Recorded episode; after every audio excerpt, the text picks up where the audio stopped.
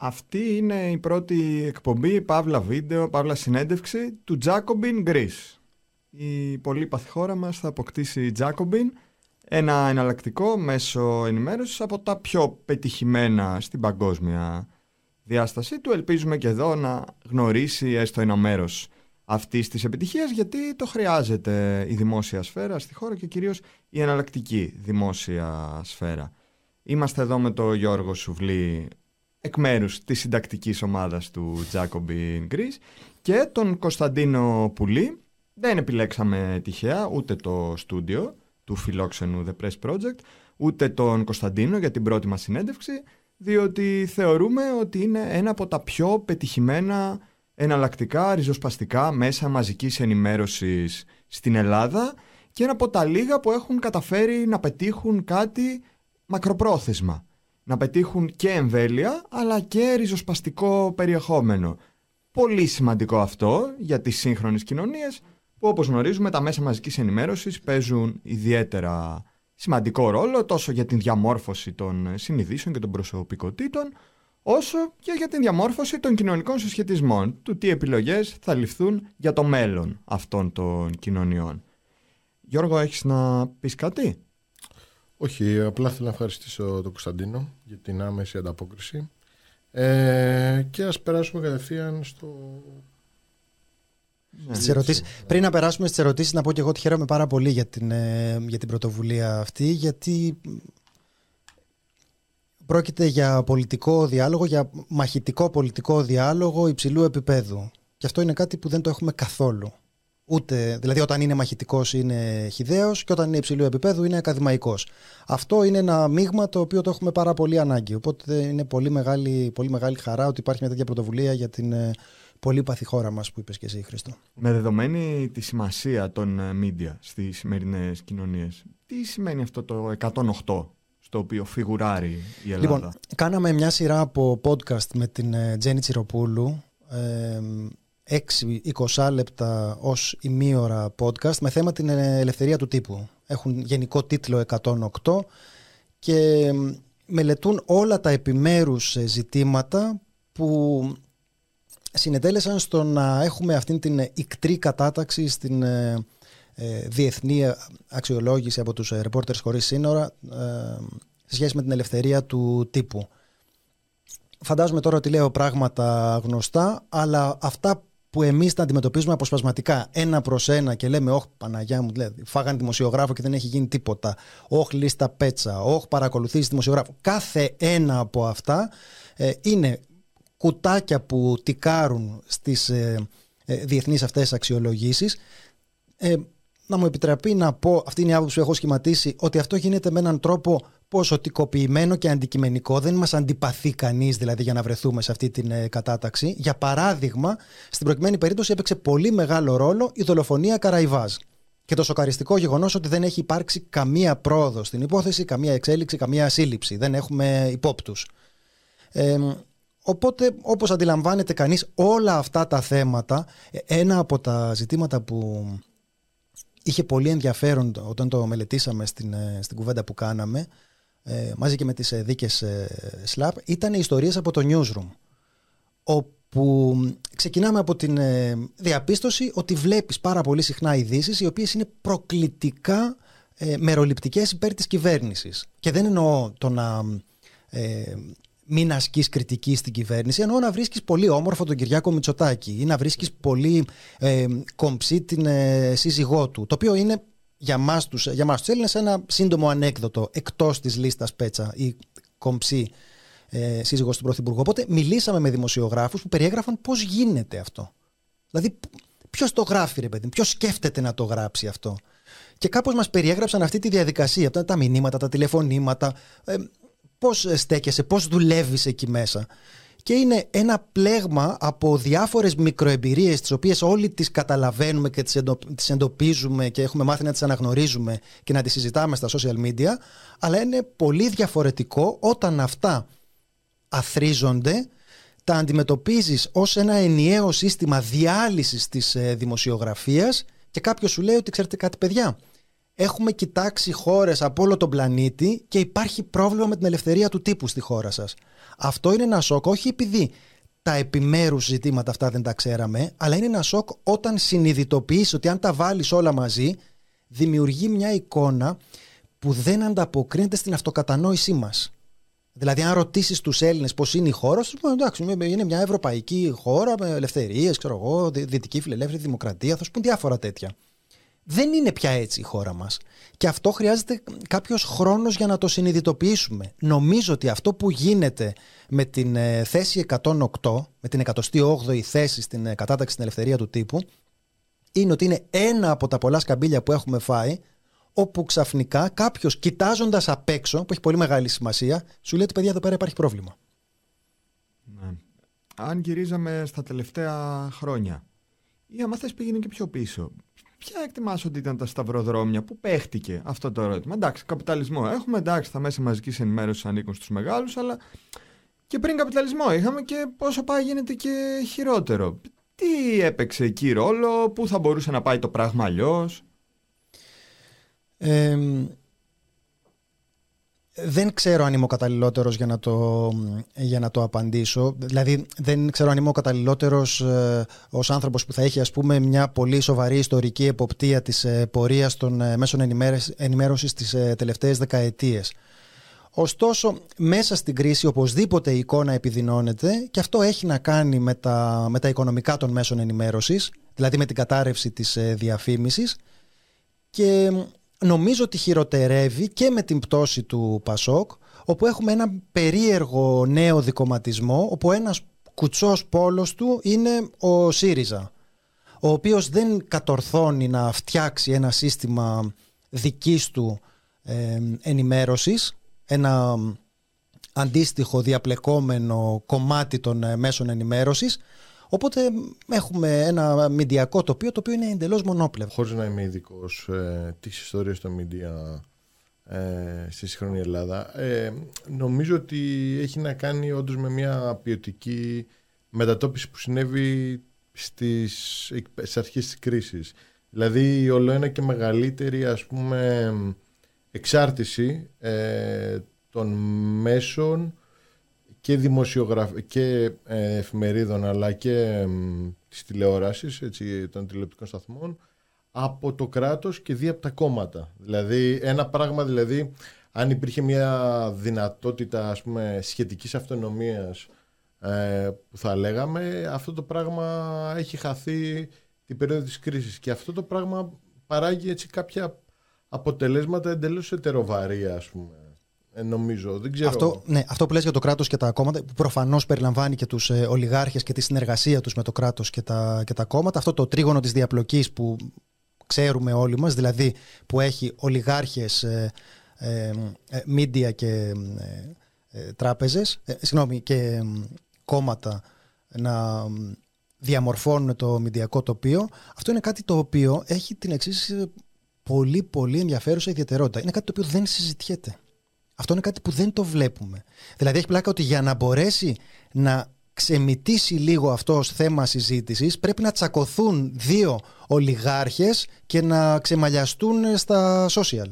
Μόνο έτσι γίνεται. Ή αν καταφέρει κάποιος να μπει στο site της Ελληνικής Βουλής, στην τάδε κοινοβουλευτική επιτροπή, στο αρχείο, δεν θα, δεν θα, να δει μια εξάωρη συνεδρίαση. ναι. Δηλαδή είχαμε ας πούμε έναν καυγά του Νίκου Χατζηνικολάου με τον, ε, με τον Αλαφούζο στο Twitter όπου ξαφνικά είχαμε μια ανάγλυφη εικόνα του φαινομένου της διαπλοκής στα μίντια. Εσύ με τα δάνεια, εσύ με τα θαλασσοδάνεια, εσύ με το γλύψιμο σε επιχειρηματίες, οι κυβερνήσεις, αυτά τα οποία δεν συζητιούνται πουθενά. Δηλαδή ο κόσμος συζητάει για το μακεδονικό. Τα μίντια σου, σου λένε για, την, για τις απειλές στην πατρίδα και αυτά. Είναι διάφοροι εθνικοί στόχοι, πρέπει να τους πετύχουμε όλοι μαζί. Και την ώρα που γίνεται αυτό, ξέρεις ότι υπάρχει μια δεύτερη ατζέντα, η οποία είναι χονδρικά μια εντελώς ιδιωτελής ατζέντα. Δεν έχει μεγάλες ε, σημαίες, δεν έχει μεγάλα συνθήματα, ε, δεν χαρακτηρίζεται από καμία, κανένας τύπου μεγαληγορία. Είναι πολύ ομά κοινικά πράγματα. Είναι αυτό που έγραψε ο Φίβος Δελιβοριάς με αφορμή τον πολιτισμό ότι δεν είναι πολύπλοκα τα πράγματα. Καταλαβαίνεις ότι τώρα, ιδίως όσο πάμε προς το τέλος, ότι οι άλλοι κάνουν deal. Πώς το λένε, τους ενδιαφέρει να κάνουν συμφωνίες με τις οποίες θα οικονομήσουν πέντε κολλητοί. Χονδρικά αυτό είναι. την ίδια στιγμή θα υπάρχει μια ενημέρωση που για τον πολύ κόσμο θα καλύπτει θέματα τα οποία με τρομερή ευκολία θα ξεχαστούν. Προσοχή, εγώ δεν αξιολογώ αυτή τη στιγμή αν είναι ε, σοβαρό ή ασήμαντο θέμα το μακεδονικό. Λέω ότι έπαψε να υπάρχει όταν ήρθαν στην εξουσία. Συνεπώς, αντικειμενικά είναι ένα θέμα το οποίο εργαλειοποιήθηκε για όσο βόλευε και μετά διαγράφει. Και γι' αυτό θεωρώ ότι έχει πολύ μεγάλη σημασία ότι, ας πούμε, όταν έγινε η εξεταστική για τα μέσα ενημέρωσης, ξαφνικά ακούσαμε πράγματα. Παρότι δεν, ε, δεν προέκυψε κάτι, δεν έπαθε κανένας τίποτα. Αλλά ρε παιδί μου, έλεγε ο άλλος, τι δάνεια, πώς τα παίρνατε, με αέρα. Πώς είπατε, με αέρα. Και το λέει στην Εξεταστική Επιτροπή της Βουλής. Λέει ο Βαρδινογιάννης, γιατί λέει, είναι περίεργο ότι συντηρώ ένα ζημιογόνο μέσο. Περίεργο είναι, ρε φιλέ. Γιατί να συντηρείς ένα ζημιογόνο μέσο; Δεν καταλαβαίνουμε γιατί συντηρεί κανείς ένα ζημιογόνο μέσο. Γιατί τον βολεύει στην προπαγάνδα η οποία του εξασφαλίζει τα θαλασσοδάνεια και τις, ε, τα deals. Αυτό είναι πολύ απλά. Και αυτός είναι και ο λόγος τον οποίο υπάρχουμε εμείς. Εμείς υπάρχουμε επειδή υπάρχει ευρύτατη συνειδητοποίηση αυτού του φαινομένου.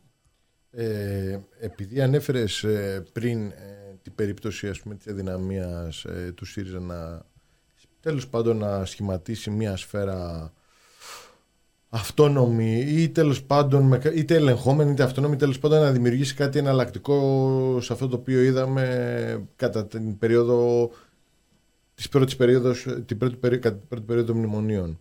Ε, τι πιστεύεις ότι εκεί πέρα πήγε στράβα την περίοδο αυτή; Ενώ με όρους αντίληψης του, του, τρόπου με τον οποίο είδανε τα μέσα. Εγώ τώρα θα, το εκφράσω με, στο πιο ε, γενικό πολιτικό επίπεδο. Ο ΣΥΡΙΖΑ είναι ακόμα εξουσίας.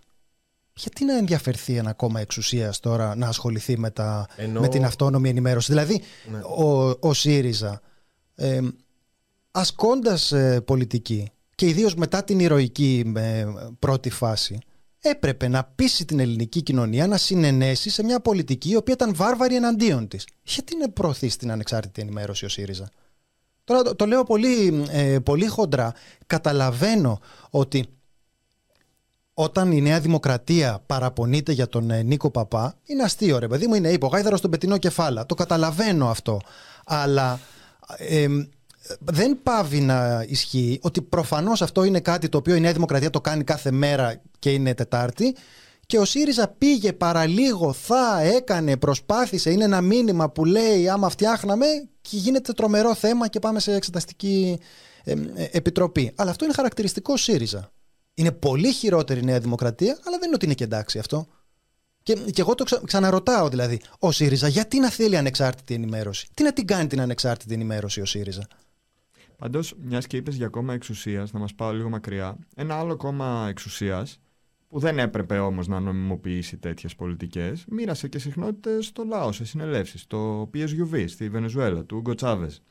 Δηλαδή, θέλω να πω, η εξουσία θα μπορούσε υπό προποθέσει να ενισχύει και δομές αντι-εξουσίας. Ε, τώρα εντάξει, δεν είναι αυτή η περίπτωση του ΣΥΡΙΖΑ. Νομίζω ότι το καταλάβαμε όλοι ότι δεν είναι αυτή η περίπτωση του ΣΥΡΙΖΑ. Μπορεί να είναι μια μελλοντική περίπτωση σε αυτή τη χώρα, γι' αυτό το θέμα. Μωρέ, καλά τώρα. Απλώς καταλάβαμε ότι εδώ πέρα οι άνθρωποι φύγαν με την ουρά στα σκέλια. Είπανε συγγνώμη. Αυτά που συζητάμε τώρα θέλουν ε, ε, ηρωισμό. Ηρωισμό, δηλαδή, ε, ε, εδώ, ε, θυμίζει το, το αστείο του Γούντι Άλεν που λέει Δεν ξέρω πόσο θα άντεχα στα βασανιστήρια. Και λέει: Ποια βασανιστήρια, εσύ θα τα έλεγες όλα μόλι σου κόβανς τις πιστοτικές κάρτες. Εδώ, θυμάστε το, το αστείο που λέγαμε τότε στα Eurogroup, ε, ε, πώς το λέει, ούτε ξερονίσια, ούτε, ούτε, ούτε φυλακές. Στα Eurogroup λιγάνε οι κομμουνιστές. Ε, που ήταν ότι, ρε παιδιά, εδώ πέρα δεν ε, συζητάμε για την ηρωική παράδοση της αριστεράς και αυτοί οι άνθρωποι ζητήσαν συγγνώμη για τις αυταπάτες τους. Για μένα τελειώνει αυτή η ιστορία. Και το λέω ως κάποιος ο οποίος δεν, ε, δεν, δεν έχω ούτε μίσος για τον ε, ΣΥΡΙΖΑ, ούτε βρίζω, ούτε τίποτα, ούτε προδοσία το θεωρώ. Θεωρώ ότι είναι μια. Απόφαση. Ναι, ρε παιδί μου, μια, μια κανονική πολιτική. Δηλαδή το αποφασίζει ο άλλος. Ζωή είναι και αυτή, πολιτική είναι και αυτή. Δεν συμφωνώ εγώ, δεν είναι κάτι εξωφρενικό. Απλώς δεν είναι μια αριστερή πολιτική. Νομίζω εστιάσαμε αρκετά στα της Ελλάδας και καλά κάναμε να πάμε και λίγο έξω να δούμε. Δεν ξέρω, είναι εξαίρεση η Ελλάδα; Τι συμβαίνει σε άλλες χώρες; Τώρα σε ρωτάμε γιατί λόγω του ότι το The Press Project θεωρείται ένα παράδειγμα θετικό και από ανθρώπους, κοινότητες, συνελεύσεις μέσα ενημέρωσης του εξωτερικού Έχεις βρεθεί εκ μέρους του εγχείρηματό σας και έχεις μιλήσει γι' αυτό, άρα θα έχεις πάρει σίγουρα και input. Ε, έχω βρεθεί και είναι πολύ πολύ πολύ διδακτικές αυτές οι συναντήσεις. Κοίταξε να δεις ποια είναι η, ε, ποια είναι η διαφορά. Ως προς το αρνητικό κομμάτι, προφανώς ε, δεν είναι εξαίρεση η Ελλάδα, είναι διεθνές το πρόβλημα. Δηλαδή η χρηματοδότηση των μέσων ενημέρωσης είναι το βασικό ε, ο βασικός παράγοντας που υπονομεύει την ανεξαρτησία της γνώμης για αυτά που λέγονται στα, στα ΜΜΕ. Στην Ελλάδα υπάρχει το εμπόδιο της γλώσσας. Δεν έχουν μόνο οι ποιητές τέτοιες ανησυχίες, πώς το έλεγε ο Ελίτης, αυτή, αυτή η μικρή γωνιά της γης που μιλούν τη γλώσσα του Ομήρου. Ε, το πρόβλημα αυτό εμφανίζεται και με καθαρά ποσοτικά κριτήρια, διότι διαφορετικά απευθύνεσαι ε, στον πλανήτη μιλώντας ε, αγγλικά και διαφορετικά απευθύνεσαι στον ε, πλανήτη μιλώντας τα, τα ελληνικά μας. Ε, για μας αυτό που έχω δει από αντίστοιχα εγχειρήματα υπάρχουν κάποια στοιχεία τα οποία θα θεωρούσα κάπως αυτονόητα αλλά έχουν πολύ μεγάλη σημασία για την ε, μακροπρόθεσμη βιωσιμότητα του εγχειρήματος. Όπως για παράδειγμα η ύπαρξη μιας κοινότητας ενεργής, δραστήριας και αφοσιωμένης. Ε, η κοινότητα των ε, συνδρομητών του The Press Project είναι μια μικρή κοινότητα, είναι μια κοινότητα μερικών χιλιάδων ανθρώπων. Είναι κάτι πάνω από 2.000, ε, ε, είναι λίγο περισσότεροι από 2.000 άνθρωποι, οι οποίοι δίνουν τακτικά την συνδρομή τους. Και το The Press Project στηρίζεται οικονομικά στις πάγιες εντολές. Δεν στηρίζεται σε δωρεές και αυτό έχει πολύ μεγάλη σημασία. Λοιπόν, αυτό είναι ένα ποιοτικό χαρακτηριστικό το οποίο έχει πολύ μεγάλη σημασία για την βιωσιμότητα του εγχειρήματος. Όταν πέθανε ο εφήμερος, υπήρχαν άνθρωποι που τον κλάψαν χωρίς να τον ξέρουν. Και που για πάρα πολύ καιρό μιλούσαν για αυτόν σαν να μιλούσαν για ένα δικό τους άνθρωπο.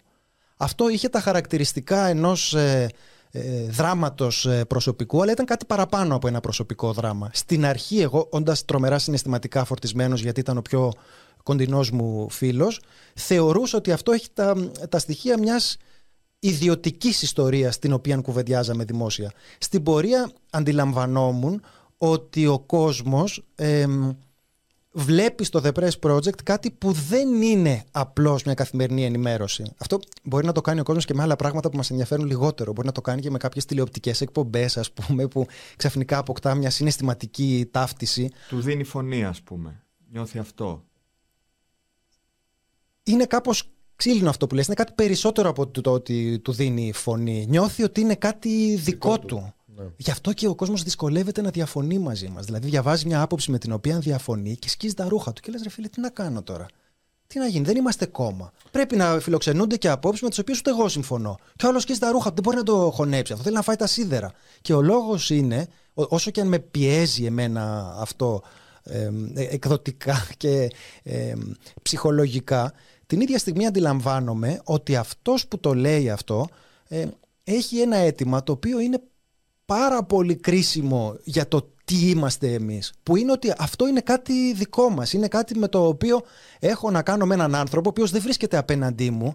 Έχω, μοιραζόμαστε κοινές αγωνίες. Θέλει και αυτός να υπηρετήσει το δημόσιο συμφέρον με αυτά που λέει. Δεν είναι λαμόγιο με λίγα λόγια. Ωραία. Θα επιστρέψουμε στο TPP γιατί μας ενδιαφέρει πολύ έτσι κι αλλιώς και να πάμε και με περισσότερες λεπτομέρειες για κάτι, για ένα τέτοιο success story, ας το πούμε.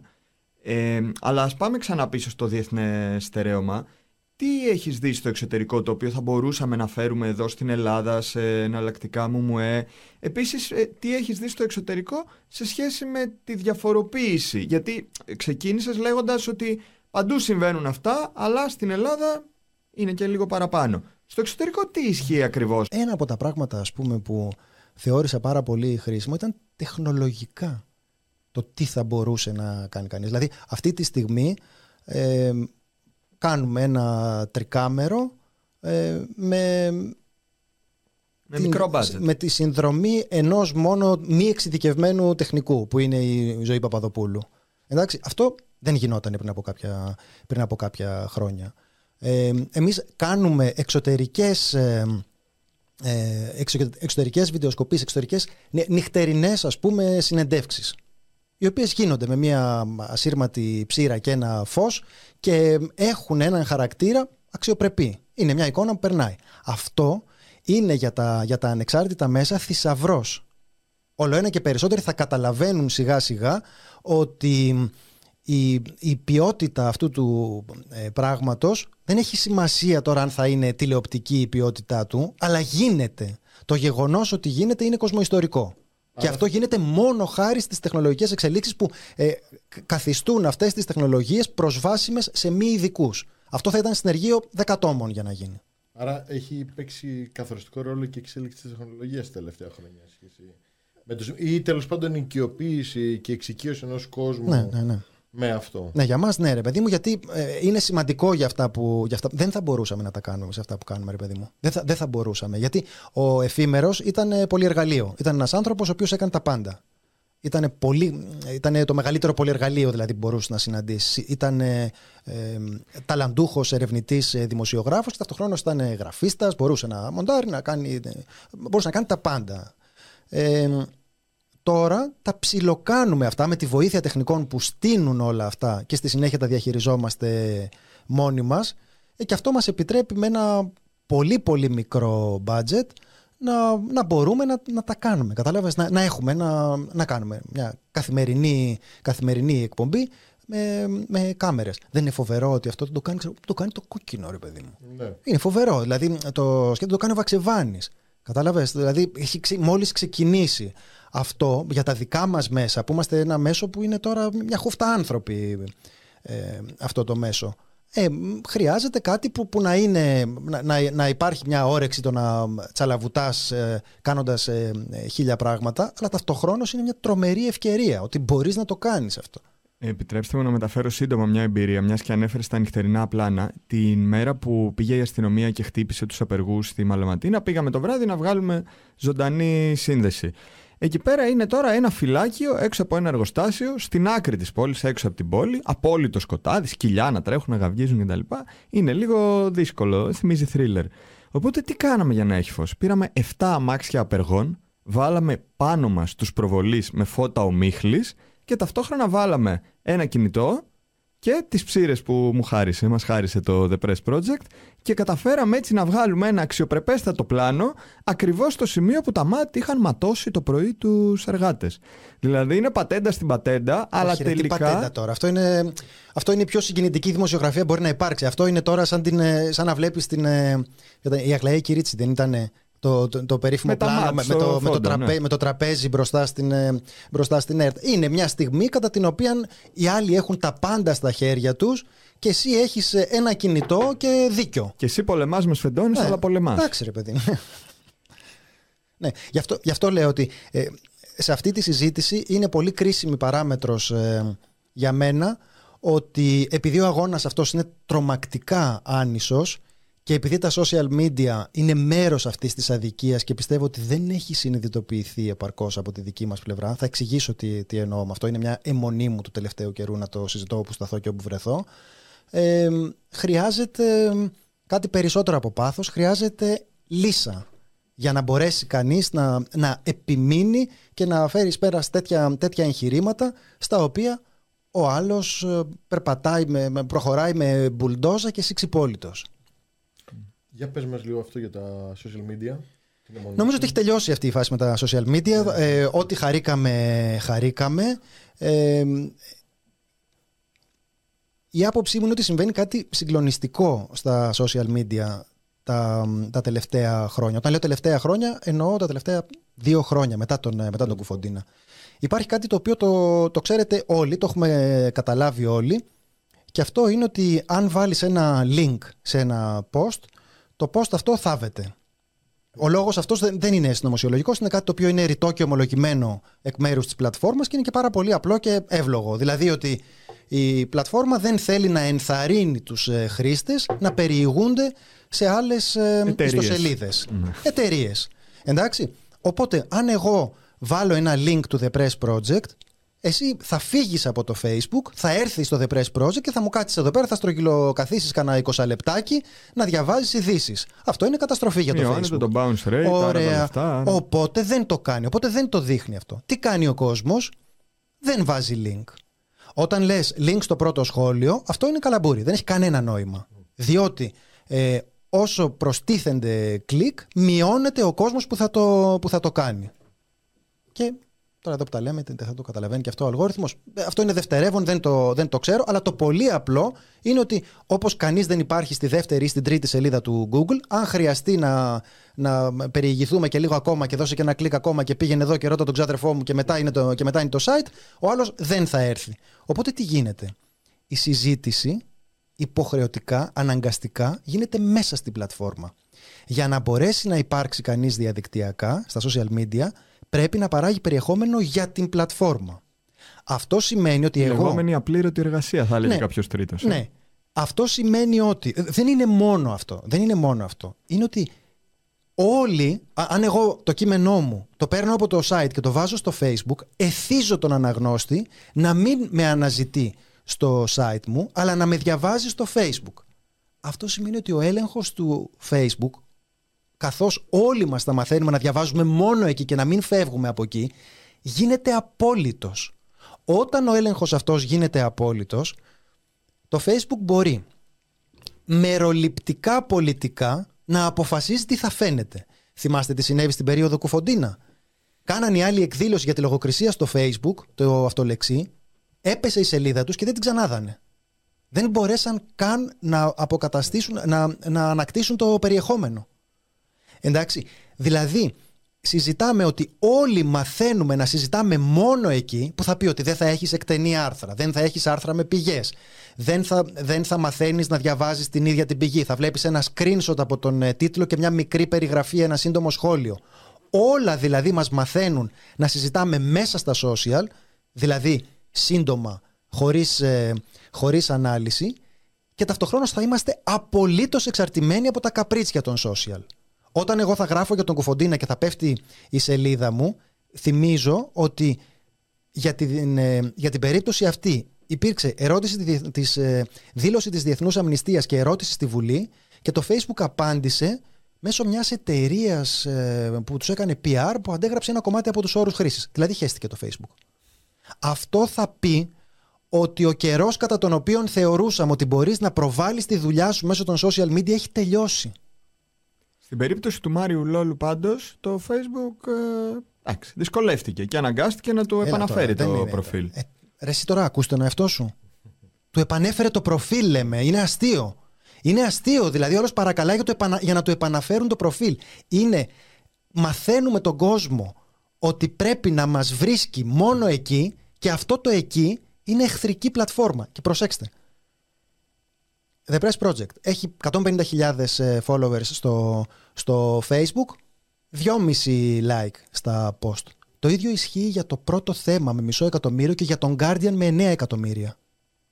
Αυτό θα πει ότι έχει τελειώσει αυτό το μοντέλο ενημέρωσης. Δηλαδή η ιδέα ότι εγώ μπορώ να δείξω το περιεχόμενό μου. Δεν έχω τα κανάλια με το μέρος μου γιατί είναι εξαγορασμένα από τη λίστα πέτσα. Αλλά μπορώ όμως να το δείξω μέσα από τα social media και ο κόσμος να το μάθει, πάβει να ισχύει.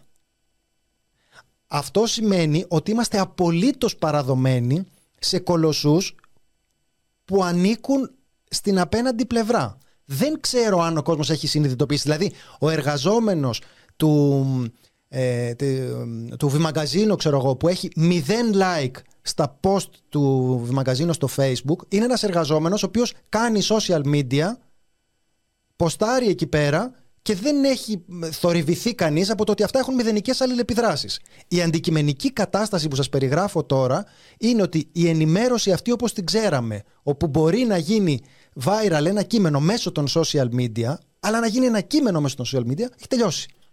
Ε, Δεν συζητάμε για το Twitter βέβαια τώρα. Έτσι, που είναι... Καλά, το Twitter σε εμάς ούτως ή άλλως ήταν ένα πολύ μικρότερο ποσοστό και το, το Twitter είναι. εξι- Τώρα, στο Twitter συζητάμε ότι ο άλλος πειράζει τον αλγόριθμο για να φαίνονται τα δικά του, τα δικά του tweets. Σε εμάς ήταν ούτως ή άλλως πολύ μικρότερο το ποσοστό του Twitter και δεν έχει τίποτε καλύτερο. Δεν είναι, είναι πολύ τοξικότερο το, το Twitter και λόγω της, ε, και λόγω της ανωνυμίας είναι γεμάτο από τρόλ. Βρίσκω τα παιδιά μου. Τώρα το Twitter είναι, είναι βόθρος ρε παιδί μου. Δεν το συζητάμε. Οπότε ε, το λέω για αυτό που είναι η, η καλύτερη περίπτωση. Ενημερωτικά το Facebook είναι καλύτερη περίπτωση από το, από το Twitter. Γι' αυτό ε, σας το λέω επειδή για την ανεξάρτητη δημοσιογραφία που συζητάμε ο ρόλος των social media είναι τεράστιος. Έχουν παίξει τεράστιο ρόλο στο να υπάρξουμε και αυτή είναι η στιγμή μιας πολύ μεγάλης αντεπίθεσης εκ μέρους των εταιριών. Είμαστε στη φάση που δεν έχει γίνει κατανοητό, αλλά επικοινωνιακά τρέχουμε και δεν φτάνουμε. Να σημειώσουμε εδώ, πρωτού πάμε στην επόμενη ερώτηση που θέλει να κάνει ο Γιώργος, ότι και να αξιοποιήσουμε κιόλας αυτό το βήμα, ότι υπάρχουν και εναλλακτικά social media, το Fediverse, ε, προσωπικά έκανα και ένα λογαριασμό στο Electric ε, Requiem, ακριβώς γιατί μπορεί ίσως να υπάρξει μια διάδοχη κατάσταση από αυτό, έτσι, αν ο κόσμος συνειδητοποιηθεί.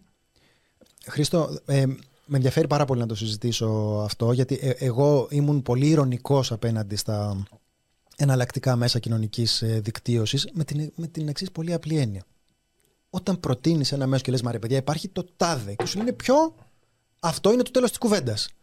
Γιατί άμα ο άλλος ρωτάει ποιο, θα πει ότι εγώ θα πάω εκεί και θα είμαι με πέντε φίλους μου. Αυτό δεν είναι ενημέρωση, είναι πάρτι. Ε, οπότε θεωρούσα ότι είναι εντελώς άγωνη αυτή η κουβέντα και τώρα θεωρώ απλώς ότι δεν ξέρουμε ποια είναι η λύση, αλλά πρέπει οπωσδήποτε μαζί να αναζητήσουμε μια, μια λύση, να σκεφτούμε κάτι το οποίο δεν έχουμε σκεφτεί, διότι η εκτίμησή μου είναι ότι το μοντέλο της ε, συνεργασίας μεταξύ ε, ανεξάρτητων ε, μέσων ή και ατόμων και από την άλλη των ε, ε, μέσων κοινωνικής δικτύωσης για να σπάσει τον κλειό της συστημικής ενημέρωσης αρχίσει και διαβρώνεται πάρα πολύ. Έχει ε, κέρια υπονομευθεί αυτή η δυνατότητα. Δεν, το έχουμε, δεν έχει γίνει αντιληπτό, αλλά πιστέψτε με θα γίνει. Ε, εγώ απλά προσπαθώ να σκεφτώ τώρα έτσι φωνακτά. Ε, και αυτό τι μπορεί να σημαίνει ας πούμε για τα... Δηλαδή τι, τι σημαίνει για τα ανεξάρτητα μέσα ενημέρωσης και πώς θα μπορούσαμε να κινηθούμε σε μια κατεύθυνση γιατί προφανώς αυτό αφορά πιθανώς και εμάς με τον Τζάκομπιν. Έτσι. Δηλαδή, τι μπορεί να σημαίνει αυτό αν ας πούμε η ίδια η, ε, η πλατφόρμα, ε, το social media, μια σειρά από social media και το Twitter και το Facebook σε υπονομεύει και αυτή. Δηλαδή, σε υπονομεύουν οι κυβερνήσεις. Σε υπονομεύει και, οι, οι επιχειρήσεις οι μεγάλες που έχουν ας πούμε η κολοσσή τις συγκεκριμένες ε, ε, πλατφόρμες. Τι αυτό μπορεί να σημαίνει ας πούμε, για το μέλλον; Δηλαδή, Κοίτα, αυτό που κάνουν τώρα τα, τα μεγάλα είναι ότι παράγουν περιεχόμενο για την πλατφόρμα. Δηλαδή θα φτιάχνεις ε, γραφικά για το Instagram τα οποία θα αρέσουν στον κόσμο και θα μαθαίνει να, σκρο, να ε, σκρολάρει πέντε καρτούλες που θα έχουν τη βασική είδηση ή ένα βίντεο του, του ενός λεπτού. Ε, καταστροφή είναι αυτό. Αυτό σημαίνει ότι εμείς βάζουμε τα χέρια μας και βγάζουμε τα μάτια μας. Σημαίνει ότι εκπαιδεύουμε τον, ε, τον κόσμο να διαβάζει με έναν τρόπο που δεν μας περιλαμβάνει. Κοιτάξτε, ας πούμε, ε, ε, εγώ κάνω... Εμείς έχουμε βίντεο και με την ε, φάρμα των ζώων την καθημερινή εκπομπή και με την ανασκόπηση, τα οποία πάνε καλά. Αλλά καταλαβαίνω πολύ καλά τι σημαίνει αυτό όμως για την, για την ενημέρωση, για τις αναγνωστικές συνήθειες. Αυτό σημαίνει ότι θα, πώς να το πω τώρα, θα συρρυκνώνει το εγκέφαλός μας. Δεν, είναι, είναι τεράστια υπόθεση. Θα πει ότι οι άλλοι πήραν το διάλογο και φύγαν, έτσι το περιγράφω. Ε, δεν ξέρω. Ε, Γιώργο, για να σου απαντήσω, θα χρειαστεί, όπως το The Press Project ε, ήταν μια τομή ε, περίπου εκ του μηδενός, δηλαδή ήταν μια επινόηση του, του εφήμερου σε μια στιγμή που στην Ελλάδα ε, δεν υπήρχε αυτό. Είπε κάποιος, θέλετε να με πληρώνετε για ανοιχτό περιεχόμενο; Και του λέγανε ότι είναι, ότι είναι κλαψιάρης, ότι ζητιανεύει. Κανείς δεν μας λέει τώρα ότι ζητιανεύουμε. Κατάλαβε, αυτό είναι τεράστια νίκη. Όντως υπήρχε ναι, αυτό το πράγμα. Ναι, ρε παιδί μου, έτσι το, ε, του λέγανε ότι ζητιανεύεις όταν ζήταγε λεφτά. Ο άλλος δεν είχε πρόβλημα, ας πούμε, να του τα τρώει ο Μαρινάκης. Δεν είχε πρόβλημα να του τα τρώει ο, ο Βαρδινογιάννης, αλλά θεωρούσε ότι είναι ζητιανιά να ζητάς χρήματα για την ανεξάρτητη ενημέρωση. Ε, αυτό σήμερα δεν το λέει κανένας. Αυτό είναι μια αλλαγή. Προφανώς έχουν παίξει ρόλο διάφορα πράγματα. Μπορεί και το Netflix να έχει παίξει ρόλο σε αυτό. Δηλαδή ότι από εκεί που κατεβάζαμε πειρατικά ταινίες, ξαφνικά ο κόσμος πληρώνει ένα σχετικά μικρό ποσό για να βλέπει ταινίες. Οπότε κάπως εξοικειώνεται με τη διαδικασία του να πληρώνει για το ίντερνετ. Δεν είναι μόνο δωρεάν το, ε, το ίντερνετ. Αλλά θέλω να πω ότι όπως χρειάστηκε μια τομή που ήταν άλμα στο κενό για να γίνει αυτό το πρώτο βήμα, να πεις στον κόσμο, ελάτε να πληρώσετε για ανοιχτό περιεχόμενο. Πολύ σημαντικό. Δεν ξεκλειδώνεις τίποτα. Η ύλη του The Press Project είναι όλοι προσβάσιμη. Οπότε μας πληρώνεις για να υπάρχουμε, μας πληρώνεις για να συνεχίσουμε. Ναι. Ε, όπως αυτό ήταν μια αλόκοτη υπέρβαση των συνηθιών του κόσμου, νομίζω ότι θα χρειαστούμε μια καινούρια αλόκοτη υπέρβαση των συνηθιών του κόσμου, δηλαδή να, θα χρειαστεί να επιτεθούμε στις ε, έξις των, ε, των αναγνωστών και να πούμε ότι εδώ πέρα, επί ποινή διαλύσεως, θα χρειαστεί να συμπεριφερθούμε όλοι αλλιώς. Τώρα, Χρήστο, αν αυτό θα είναι κάποια από αυτές τις πλατφόρμες ή κάτι άλλο που θα χρειαστεί να το επινοήσουμε από την αρχή, δεν έχω ιδέα. Αλλά είμαι σίγουρος ότι αυτή τη στιγμή ε, έχουμε πολύ μεγάλη ανάγκη, επιγόντως, από μια τέτοια αλλαγή. Ε, και αυτό μου πάει στην επόμενη ερώτηση που θα θέλαμε να σε ρωτήσουμε. Έχει να κάνει με το, οκ, με δεδομένα αυτά, ε, πώς μπορούμε να φανταστούμε τα media εκτός, ε, τα, τα ελεύθερα μέσα ενημέρωσης εκτός πλατφόρμων, εκτός δηλαδή social media. Δηλαδή εννοώ με την έννοια του ότι... Δεν μπορούν να υπάρξουν σήμερα. Εγώ θεωρώ ότι αυτή τη στιγμή είναι αδύνατο να υπάρξει έτσι. Δηλαδή η ιδέα ότι κάποιος θα σε επισκέπτεται στη σελίδα σου, πάντοτε υπάρχουν οι κεντρικοί. Δηλαδή, του λες, κατέβασε την εφαρμογή, ε, γράψου στο newsletter. Εντάξει, ε, όλα αυτά θα τα κάνουμε. Αλλά σημασία τώρα δεν έχουν οι κεντρικοί. Σημασία έχουν οι κεντρικές, ε, έχουν οι συνήθειες του κόσμου. Έτσι, αυτό παράγει ε, μαζική ενημέρωση. Ε, μαζική ενημέρωση αυτή τη στιγμή εκτός πλατφορμών δεν μπορεί να υπάρξει. Δεν μπορεί να βασιστείς δηλαδή ότι ο άλλος θα σε επισκέπτεται στην ισοσελίδα σου, γιατί δεν γίνεται αυτό. Δεν υπάρχει ως ε, αναγνωστική συνήθεια. Μία λύση ωστόσο δεν θα ήταν ας πούμε, μια λογική πο, πολλαπλασιασμού, όχι αναγκαστικά ας πούμε, ποσοτικού, αλλά και, και ποιοτικού ας πούμε. Δηλαδή ένα πράγμα του... Πώς θα έβλεπες ας πούμε, να υπήρχαν και άλλου τέτοιου τύπου εγχειρήματα σαν το, σαν το Project. Ε, Εμείς έχουμε μια, μια ιδιαιτερότητα σε αυτό ε, δεν ε, μισούμε τους συναδέλφους μας, συγγνώμη για την κακία, αλλά το λέω πάρα πολύ ειλικρινά ότι ενώ όλος ο υπόλοιπος ε, κόσμος της ε, αγοράς ε, σκέφτεται ανταγωνιστικά για, τους, για, για αυτούς που παράγουν κάτι παρόμοιο, σε μας δεν είναι καθόλου έτσι.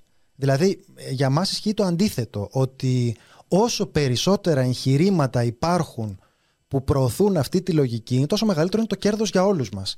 Γιατί όταν ο κόσμος εκπαιδεύεται στο ότι βρίσκει την ανεξάρτητη ενημέρωση μόνο πληρώνοντάς την, αυτό είναι κάτι το οποίο ε, το μαθαίνει για κάποιον άλλον και μετά θα πληρώνει και τον άλλον και εμένα.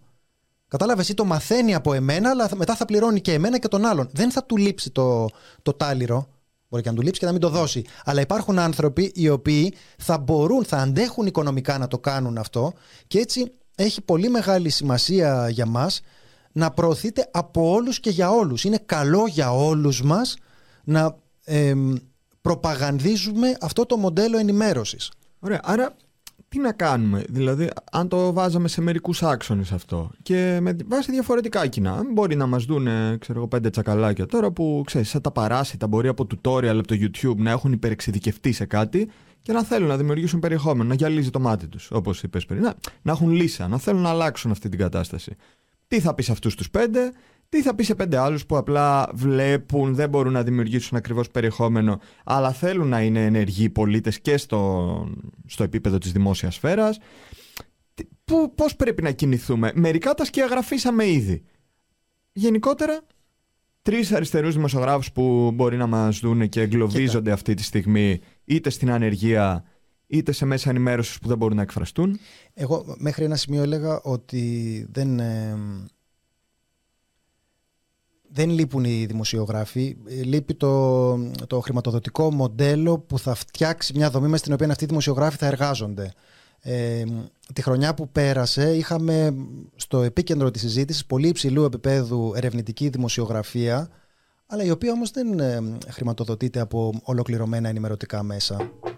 Κατάλαβες, οπότε δεν είναι πολύ εύκολο να το απαντήσει κανείς αυτό. Γιατί το The Press Project έχει την ιδιαιτερότητα, είπατε ότι είναι success ε, story, δυστυχώς ε, για όλους μας. Μ' αρέσει να χρησιμοποιώ φράσεις του Αντώνη Σαμαρά. Ναι, και εμένα. Και εμένα.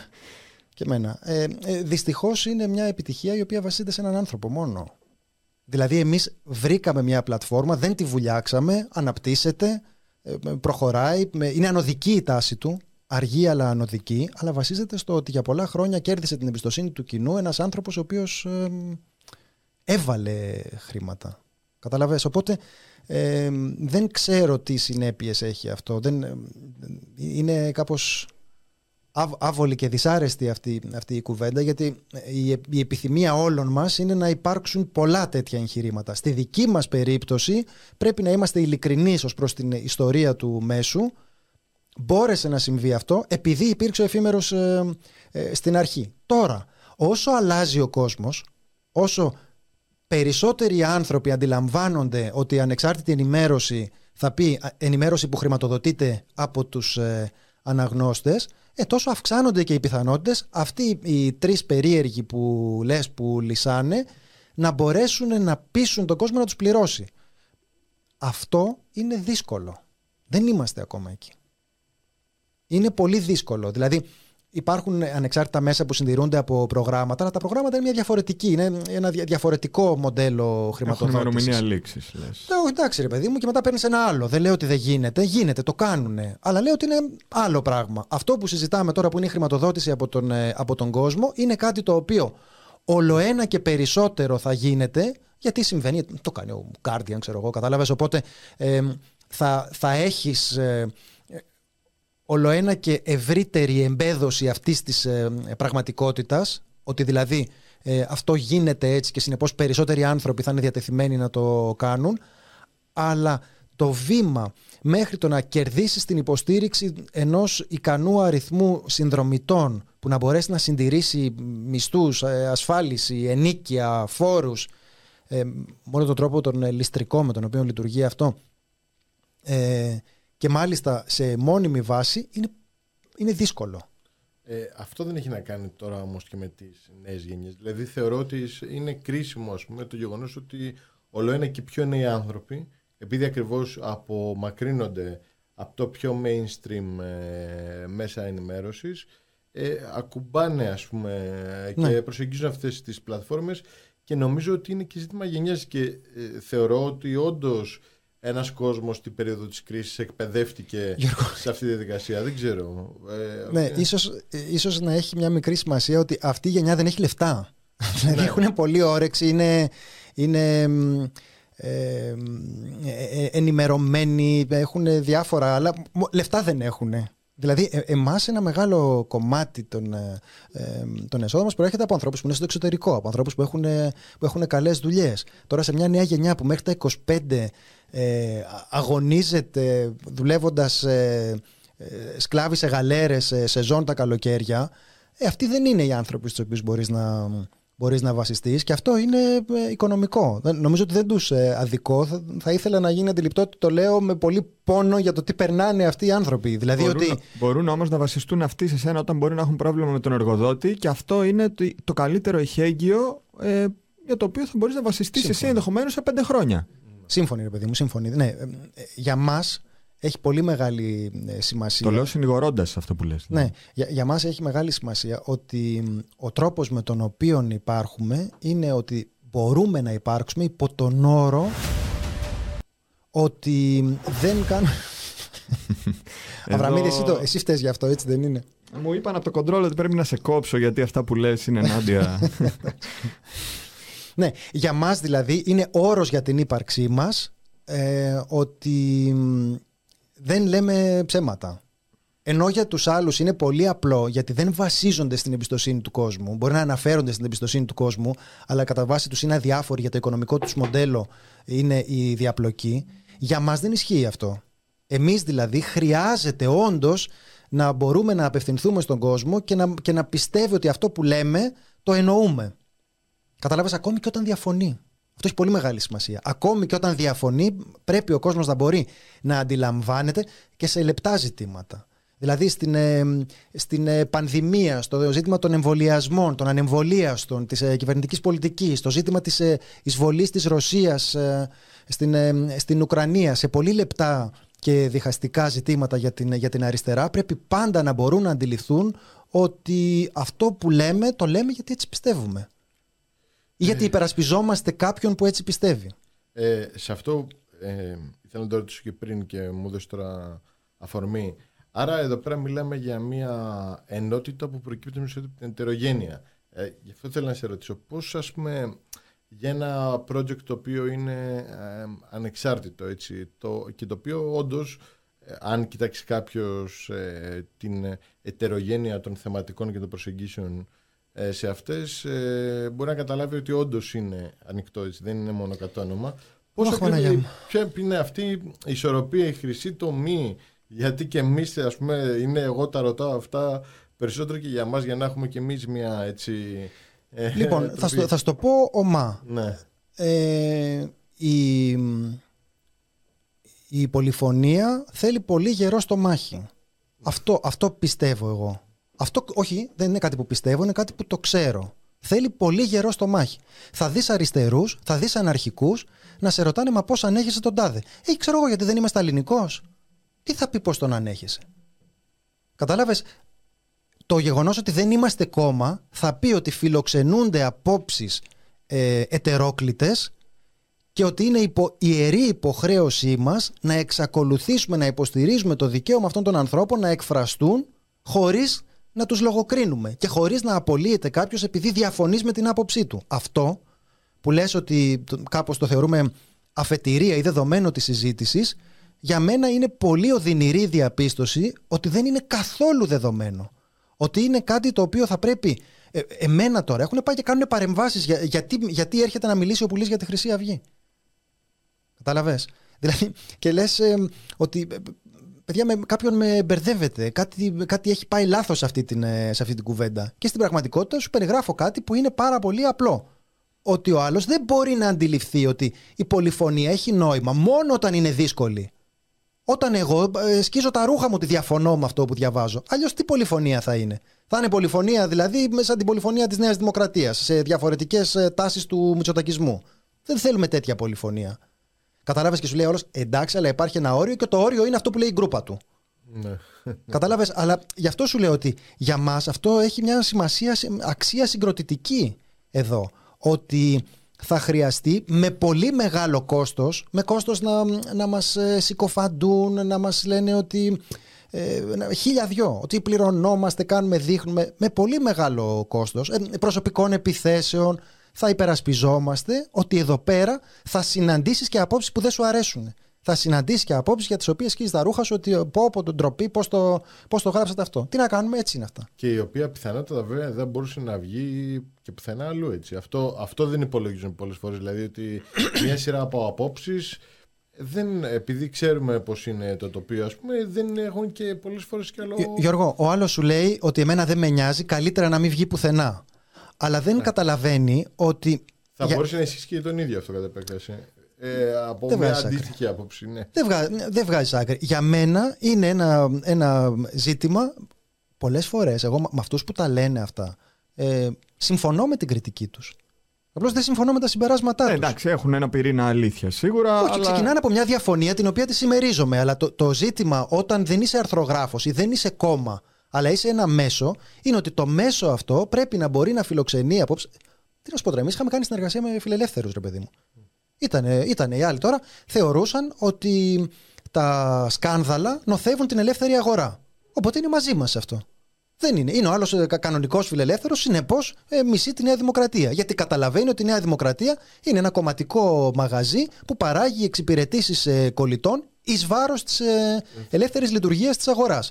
Οπότε από μια φιλελεύθερη σκοπιά είχαμε κάνει το σκόιλ ελικικού, έρχονται, μας βρίσκουν και λένε να κάνουμε, να κάνουμε ένα τέτοιο στα, στα γερμανικά. Ναι, είπαμε.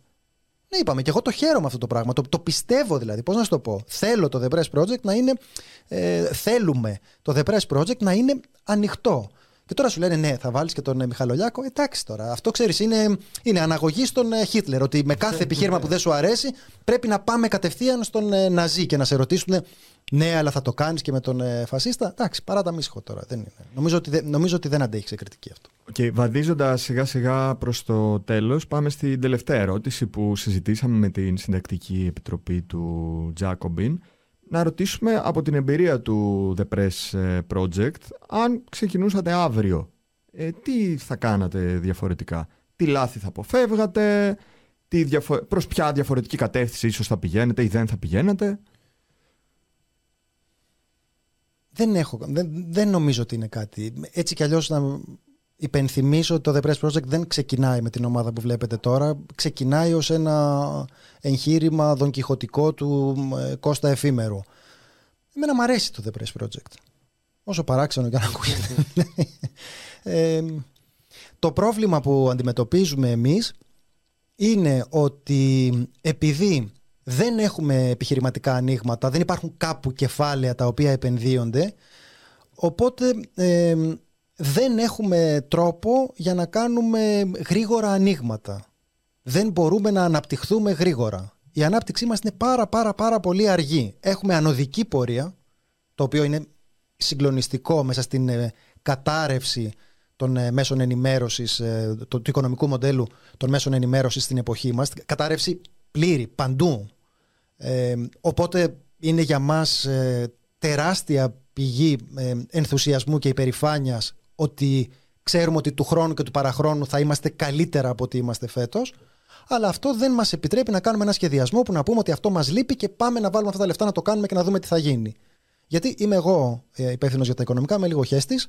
Οπότε το The Press Project έχει πολύ συντηρητικό οικονομικό σχεδιασμό. Βασίζεται δηλαδή η, ο προγραμματισμός του, όπως σας είπα πριν, στις πάγιες εντολές, που θα πει ότι δεν έχουμε ποτέ καθυστέρηση στην, ε, στη μισθοδοσία ή στο ενίκιο ή στους ε, φόρους μας ή σε ό,τι, ε, σε ό,τι πληρώνουμε ε, και αυτό θα πει ότι δεν έχουμε ποτέ ένα επιχειρηματικό άνοιγμα. Πάρε ένα δάνειο και μετά διέγραψε το κατά 97%. Έχω ακούσει ότι κάποιοι το έχουν κάνει. Ε, και εγώ η αλήθεια είναι θα έχω και ακόμα μία ερώτηση ε, που μάλλον δεν ήταν στο πλάνο αλλά τώρα μου ήρθε. Ε, Εκτός γραμμής, έρχεται διαγραφή. Εκτός γραμμής, ναι. Πολύ γρήγορα, πολύ κράτησε. Ε, ήθελα να ρωτήσω, ας πούμε, εσύ τώρα σε, αντίστοιχους, ε, σε, σε ένα αντίστοιχο εγχείρημα, όπως το Jacob Ingers, που το οποίο βέβαια δεν θα έχει, ας πούμε, όπως είπες, τη λογική ας πούμε, μιας ροής καθημερινής ενημέρωσης με τους όρους που το κάνει το Press Project, έτσι. Εμείς θα είμαστε λίγο πιο στο κομμάτι, ας πούμε, των άρθρων γνώμης ε, και, και οτιδήποτε απορρέει από αυτό, αλλά τι θα συμβούλευες έτσι, τα νεαρά παιδιά αυτά τα οποία επιχειρούν ε, κάτι αντίστοιχο; Δηλαδή, συμβουλές προς ναυτιλωμένους. Ποιες Συμβου... θα είτε. Τι θα έλεγες; Κοίτα, πάντα δίνω τη συμβουλή αυτή που δίνει και ο αδερφός μου να τον ρωτάνε, να μην τρέχεις κρατώντας ψαλίδι. ε, να σου πω ε, ένα ζήτημα γούστου για μένα, το οποίο άμα θέλετε το, άμα θέλετε το ακούτε. Να μην, ακούτε την, ε, να, να μην κινηθείτε στην επικαιρότητα να, να διατηρήσει έναν χαρακτήρα απόστασης από την, ε, από την επικαιρότητα, έναν χαρακτήρα καλογραμμένων ή μη ακαδημαϊκών κειμένων. Δηλαδή να μυρίζουν λίγο βιβλιοθήκη τα, τα, τα κείμενά του. Κοίταξε να δεις ποιο είναι για μένα το πρόβλημα. Ε, το ίντερνετ, τα social media δεν ασκούν πίεση στην κυβέρνηση πια. Δεν ασκούν πίεση στην κυβέρνηση. Επειδή κάθε διήμερο ξεχνάνε το θέμα που συζητούσαν πριν από δύο μέρες και δεν μπορούν να θέσουν ένα ζήτημα κεντρικό, όπως είναι, ξέρω εγώ, το νερό, όπως είναι η αυξήσεις στο ρεύμα, όπως είναι το, οι αυξήσεις στα είδη διατροφής, ας πούμε, το σούπερ μάρκετ. Αυτό δεν μπορεί να το κάνουν τα social media.